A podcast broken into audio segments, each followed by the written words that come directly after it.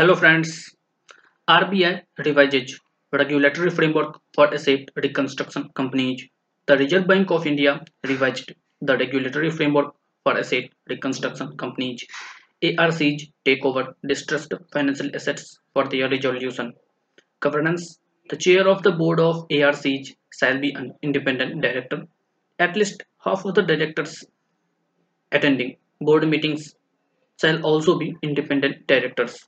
The managing director, chief executive officer, and whole-time directors shall be appointed for a maximum of five years at a time.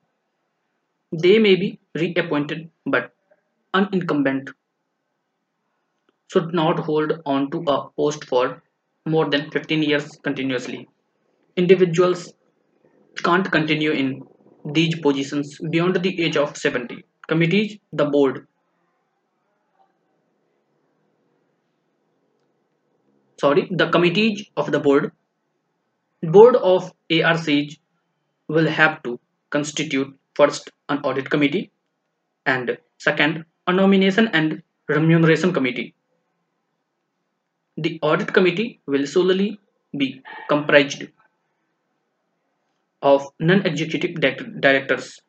It will periodically review internal control systems for asset acquisition and reconstruction measures.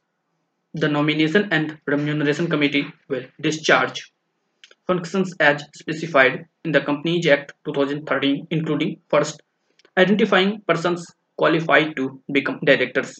Second evaluating the performance of directors. And third policy related to remuneration for directors and other employees ARCs as resolution applicants. ARCs are currently not eligible to carry on any business except securitization, asset reconstruction, or any other business specified under the securitization and reconstruction of financial assets and enforcement of security interest act 2002 without prior approval from RBI. Resolution applicant is an entity that bids for the resolution of corporate insolvency.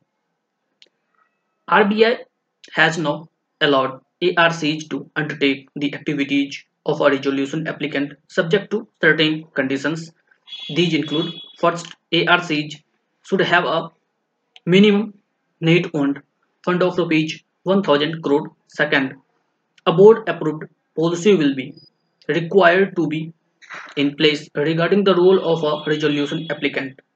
And third, ARCs will not retain significant control over the corporate data after five years of the approval of the resolution plan.